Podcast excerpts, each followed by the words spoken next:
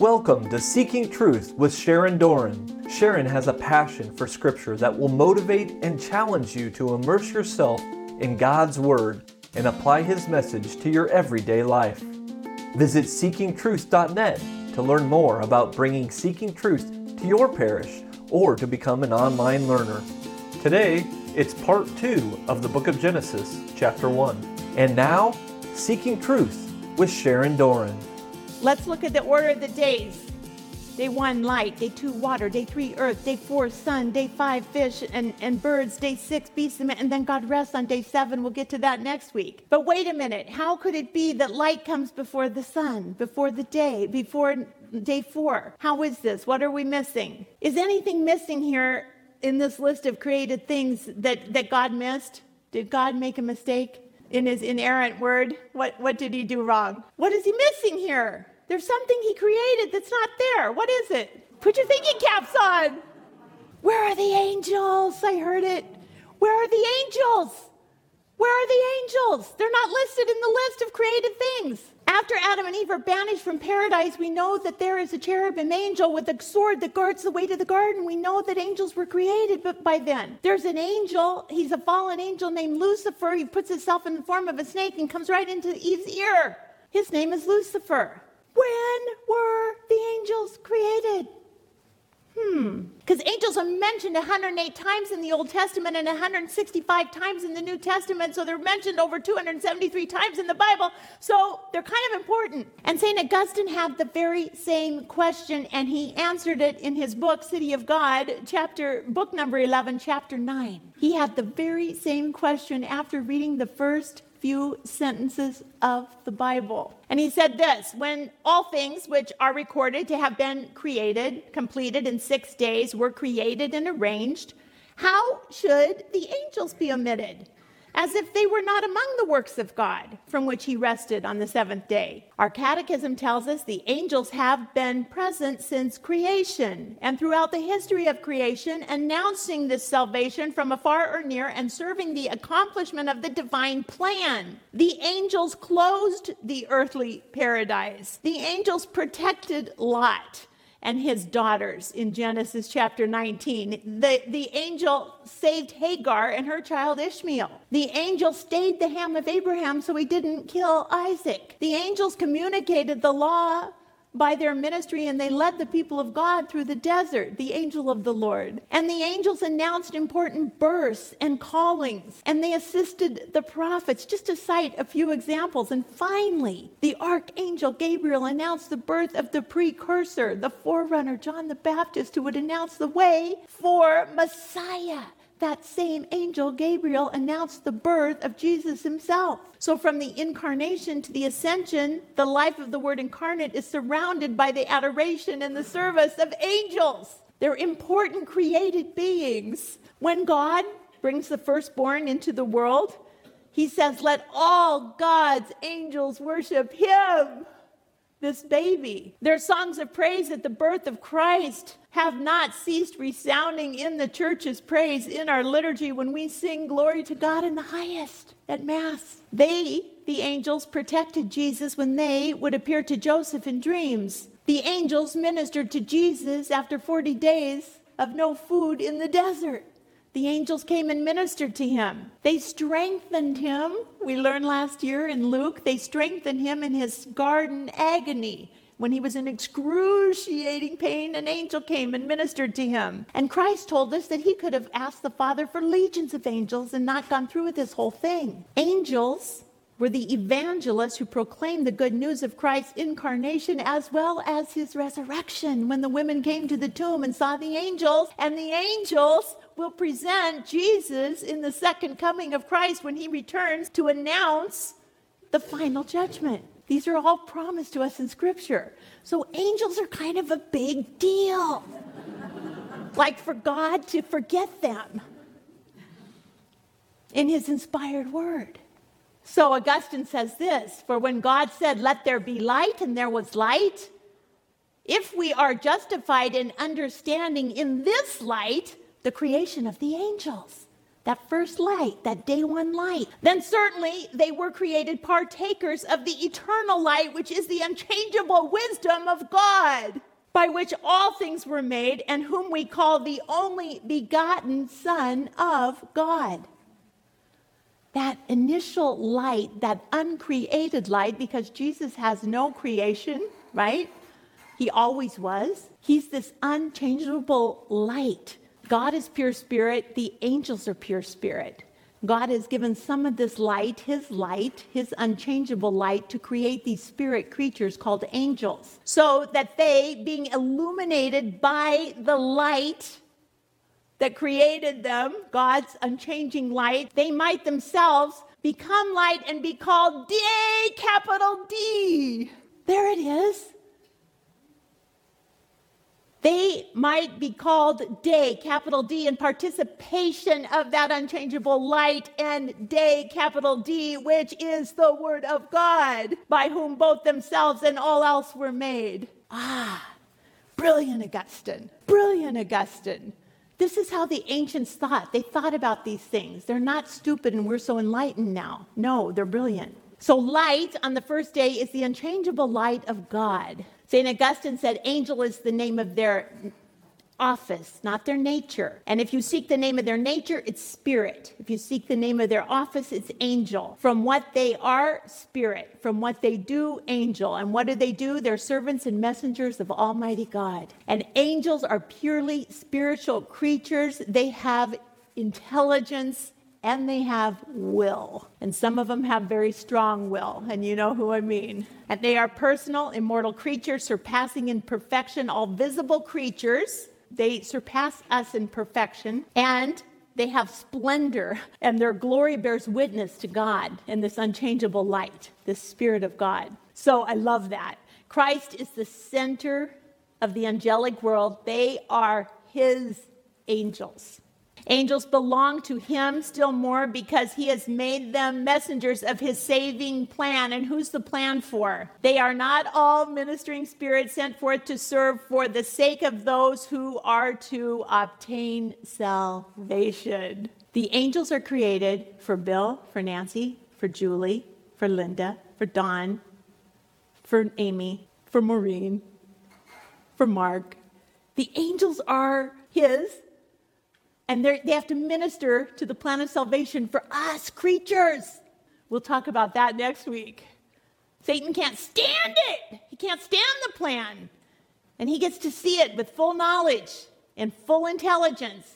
And he's going to use his full will against God's plan. And he's going to say, I will not serve this plan. And so, in the light, the angels were created, day one. And Jesus is the light from light. He's that un. changeable light. He's begotten, not made. He's consubstantial with the Father. And God said, let there be light. And there was light, unchangeable light of God's Spirit. Now God saw that that light was good, and God separated the light from the darkness. What's that? God separated the light. The light was good, and God separated the light from the darkness. Hmm. Yes, that was the fall of the angels. That was the fall of the angels. And Satan said, I saw Satan fall like lightning from the sky. He says it in Luke chapter ten. That was the fall of the angels when God separated the light from the dark. We had a prophecy in Ezekiel twenty-eight when we studied uh, that book, and it was about the king of Tyre, but it was an analogy with the fall of Lucifer. He says, you were the seal of perfection, full of wisdom and perfect in beauty. You were in Eden, the garden of God. You were on the holy mount of God. You walked among the fiery stones. You were blameless in your ways from the day you were created, till wickedness was found in you. Through your widespread trade, you were filled with violence and you sinned. So I drove you in disgrace from the mount of God, and I expelled you. Your heart became proud on account of your beauty, and you corrupted your wisdom because of your splendor, so I threw you to the earth. Isaiah fourteen, we learned how you have fallen From heaven, O star of morning, son of dawn, you have been cut down to the earth, you who weaken the nations. But you said in your heart, I will ascend to heaven. I will raise my throne above the stars of God, and I will sit on the mount of the assembly. Satan became very proud and arrogant, and God separated. He said, I will not serve this plan. And God separates the light from the darkness. The fall of the angels, day one. God called the light day, capital D, the good angels.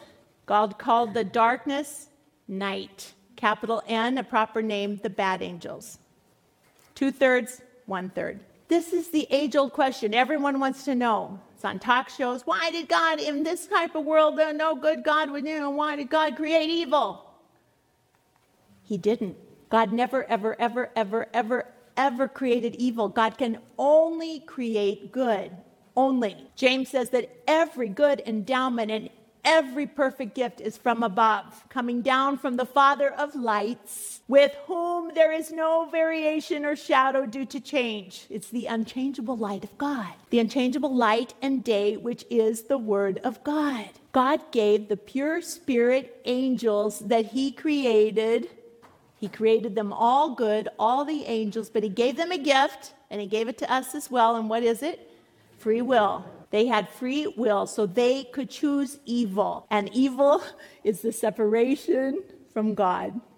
God only makes good, and they freely chose evil. So God separated the light from the darkness. God called the light, capital D, day. God called the darkness, capital N, night. That divine uncreated light of God, the unchangeable light of God, which Augustine says is the Word of God. And John says, in him was life, and the life was the light of men, and the light shines in the darkness, and the darkness has not overcome it. Jesus Christ is full of that unchangeable light of God, right? In his divinity. He's fully human and fully divine, so he has that light in him. And he calls himself, I am the light of the world. And he who follows me will not walk in darkness. If you follow me, you will not walk in separation from me, in night, in darkness. But you will have the light of life if you follow me, the light. Jesus is the divine light, the uncreated light, the unchangeable light, the light of God, the Word. And he's true light from true light, as he wanted to show them in the Transfiguration. That light that day in the Transfiguration, the Eastern Church has it right. They really get into this, this unchangeable light of God. They saw it in the Transfiguration. Peter, James, and John are called to go in further with Jesus. And in uh, Matthew, in the Beatitudes, Jesus said, blessed are the pure in heart, for they shall see God. So Jesus is going to show them God. He's going to show them the divine light in the Transfiguration, because they're heading to the cross. They're heading to an exodus, to a departure, and it's going to be hard. And he wants them to know the glory that awaits them if they stick it out. So he transfigures himself in this amazing light.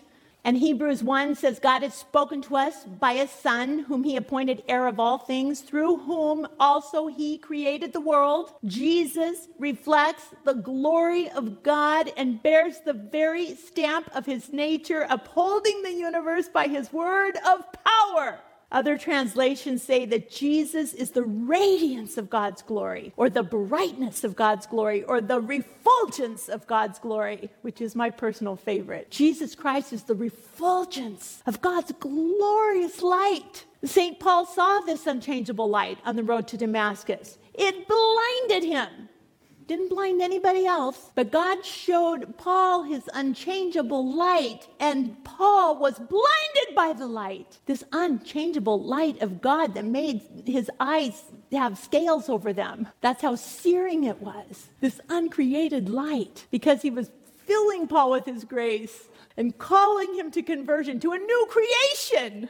That's what he does. He creates. He didn't stop doing that. How many in here have had a new creation? One, two, three, four, five, six, seven, eight, nine times in your life already, right? That's his job. He keeps creating and recreating us. Moses knew this unchangeable light. When he first saw the burning bush, that's the uncreated light of God. It didn't burn the tree. It didn't consume the tree. The Trinity is all present in this, in this light. this unchangeable light of God, and Moses was scared. He was moved with fear, and he removed his sandals, and he said, this is a holy place. And when he went up to the Mount to Sinai to get to speak with God directly, remember? And he came back down, and his face was glowing with the radiant light of God, the uncreated, unchangeable light. And the people, he, he was basking in the glory of God. And the people said, put a scarf on it, dude. They couldn't take it. They couldn't look at him. It seared their eyes. He was too bright. He had God on his face. That's the unchangeable light of God. It's present in the scriptures. And sometimes when people have a near-death experience and they come back, what do they say? Oh, I saw a light. I was going towards the light. The uncreated light of God. That's the first day, okay? Second day. See how much theology is in Genesis. Second day, God said, let there be a vault between the waters to separate water from water. So God made the vault and separated the water under the vault from the water above it. And it was so, and God called the vault sky. And God said, let the water under the sky be gathered to one place, and let dry ground appear. And it was so. God called the dry ground land, and the gathered waters he called seas. And God saw that it was good. Why? Because every single thing God creates is good. God cannot create evil. It's not in his nature. The third day, God said, let the land produce vegetation, seed-bearing plants and trees on the land that bear fruit with seed in it according to their various kinds. And it was so. The land produced vegetation, plants bearing seed according to their kinds, and trees bearing fruit with seed according to their kinds. And God saw that it was good. And there was evening, and there was morning, the third day. You hear this read at the Easter Vigil. Then the fourth day, God said, let there be lights. Now, these are a different kind of light than the eternal light in the first day. God said, let there be lights in the vault of the sky to separate, now look, the little d day and the little n night. God's marking time now. God's marking time, a way to measure, a way to govern. Twelve hours will govern the day, twelve hours will govern the night. Let them serve as signs to mark sacred times. Jewish feast days, holidays, and days and years, and let them be lights in the vault of the sky to give light on the earth. And it was so. Because when God speaks the word, it happens. It's created. God made two great lights, the greater light to govern the day, the lesser light to govern the night. Oh, yeah, and by the way, right? From our conference with Father Ricardo, oh, yeah, just by the way, he also made the stars. Just a little side note. Father Ricardo mentioned this at our ten-year uh, anniversary conference. He was talking about Big Dog, remember? That is Canis Major. It's a constellation containing Sirius, the star Sirius, or its other name is Big Dog. It's the brightest star visible from any part of the earth. It's called Sirius, and it's in the constellation of Canis Major, the greater dog. There's Big Dog, the constellation. There's Sirius. There's Little Dog, which is Canis Minor, and there's Big Dog, which is Canis Major, and Sirius is the biggest star of the biggest dog. So Big Dog, there he is. And the ancients knew this. This this it comes out in the summer. That's why we call it the dog days of summer. And the Egyptians knew it. This was the Egyptian symbol for Sirius. The star Sirius was Sopdet, the ancient Egyptian personification of the star Sirius. The ancient Mesopotamian astronomers, the Babylonians knew all about this constellation and this star. The Greek and Romans knew about this constellation. The ancient Chinese astronomers knew about this constellation. Ancient astronomers all over the world knew about this constellation. Constellation and the radial arms of Sirius, and Sirius X M knew about this constellation because they named their radio station this, which was brilliant, really. And look at look at their uh, logo: Big Dog, Big Dog, and Sirius the star. Pretty good one. Sirius is classified as an astronomer's type A star. That means it's the it's hotter. It's a hotter star than our sun. The surface temperature is seventeen hundred degrees Fahrenheit. Our sun is only ten thousand degrees. And at eight point six light years in distance, Sirius is one of the nearest stars to us after the sun. And a light year, by the way, is nearly six trillion miles. So at eight point six times further, Sirius is fifty-one point six trillion miles away from us, and we can still see it as the brightest star in the sky. With slightly more than twice the mass of the sun and just less than twice its diameter, Sirius puts out twenty-six more times energy than our sun. And it's a main sequence star, so it produces most of its energy by converting hydrogen into helium through nuclear fission. Oh yeah, so by the way, he made the stars. Amazing. How amazing is our God?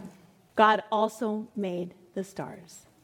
And God set them in the vault of the sky to give light on the earth, to govern the day or the night, to separate light from darkness. And God saw that it was good, and there was evening and there was morning the fourth day. On the fifth day, God said, let the water teem with living creatures, and let birds fly above the earth across the vault of the sky. So God created the great creatures of the sea, every living thing with which the water teems and that moves about in it according to their kinds, and every winged bird according to its kind, and God saw that it was good.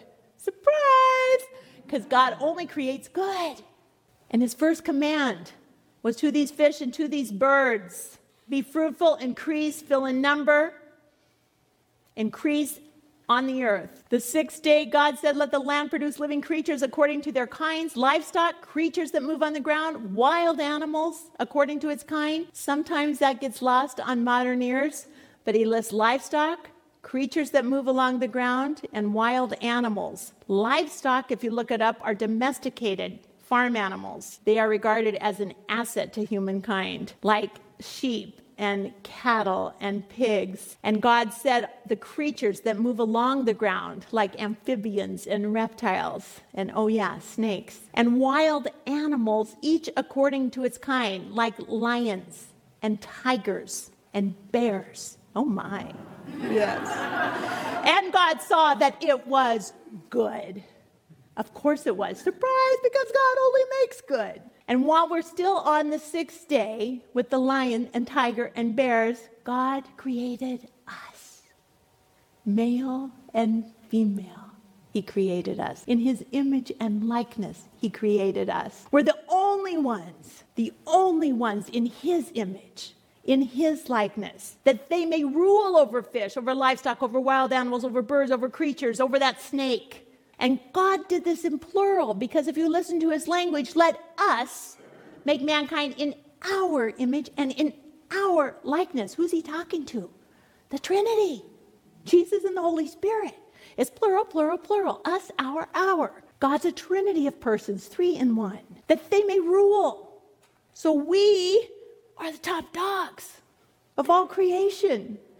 And we'll take that up again more next week. But we're different than all the other created beings. God is pure spirit, and we're made in his image and likeness.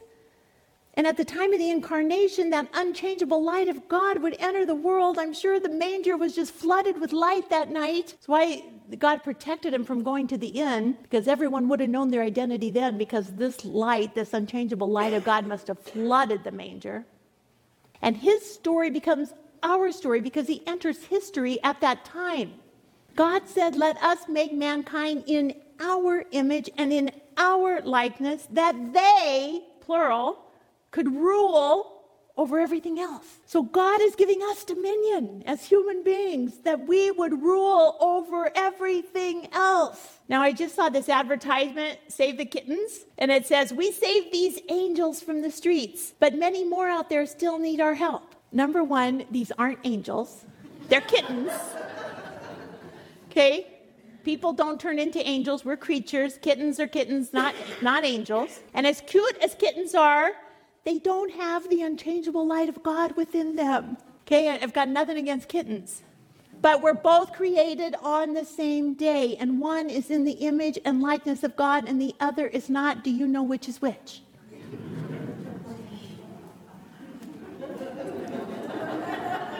I'm checking everybody here. There are the cat lovers. Uh-huh. Okay. Where are the cat ladies? Because that child has nobility. Because that child is a beloved son of God. And saving the cats is fine. Nothing wrong with saving the cats. But if you saw the movie Unplanned a few months ago, you saw that babies are being put in barrels, pieces and parts, and shipped out of abortion clinics around our country every day. And they have nobility, and they have dignity, and they are created in the image and likeness of God, and they're pieces and parts in barrels while we're trying to save kitty cats. I made little crowns for each of the babies in the barrels. And that's why it's important, and thank you to all of you who go and pray at the abortion clinics, because these prayers are heard and hearts are changed by the quiet witness of peaceful prayer. And we know this story that Abby Johnson had two abortions herself and was running abortion clinics across the country for Planned Parenthood. And one day she was asked to assist with an ultrasound-guided abortion on September twenty-sixth of two thousand nine. And she watched in horror for the first time a thirteen-week-old baby fight for its life and ultimately lose at the hand of an abortionist. And very shortly after that, within days, she resigned from Planned Parenthood. And her life was forever changed because she was recreated by the uncreated light of God, the grace of God inside her, the image of God inside her, recreated her heart for something new. And soon after her resignation, Abby Johnson began volunteering with the Coalition for Life, which regularly prayed outside her own Planned Parenthood clinic. And now she has a ministry called And Then There Were None, and she has helped over four hundred thirty workers leave the abortion industry. Because if there's no workers in these places, there'll be less babies killed. She and her husband converted to Catholicism in two thousand twelve. They had four kids then. They have seven children now. God created mankind in his own image. In the image of God, he created them, male and female, he created them. And my friends, creation tells a story, a great story. And we're off to a good start. Let's pray. Uh, Lord Jesus, Father God, Holy Spirit, the Trinity, all involved in creation. We thank you for creation. We thank you for the way it speaks to our hearts. We thank you for the beauty in your creation that's a transcendent. We thank you for all you want to teach us today. We thank you that the light of Christ entered the world and entered our hearts, and we became a temple of your indwelling Holy Spirit. May we go this week and show that unchangeable light of God to the rest of the world. Amen. Amen. God bless you. Bye. That was part two of the book of Genesis, chapter one, on Seeking Truth with Sharon Doran. To learn more about Seeking Truth Bible studies, visit Seeking Truth dot net. Tune in next time for more Seeking Truth with Sharon Doran.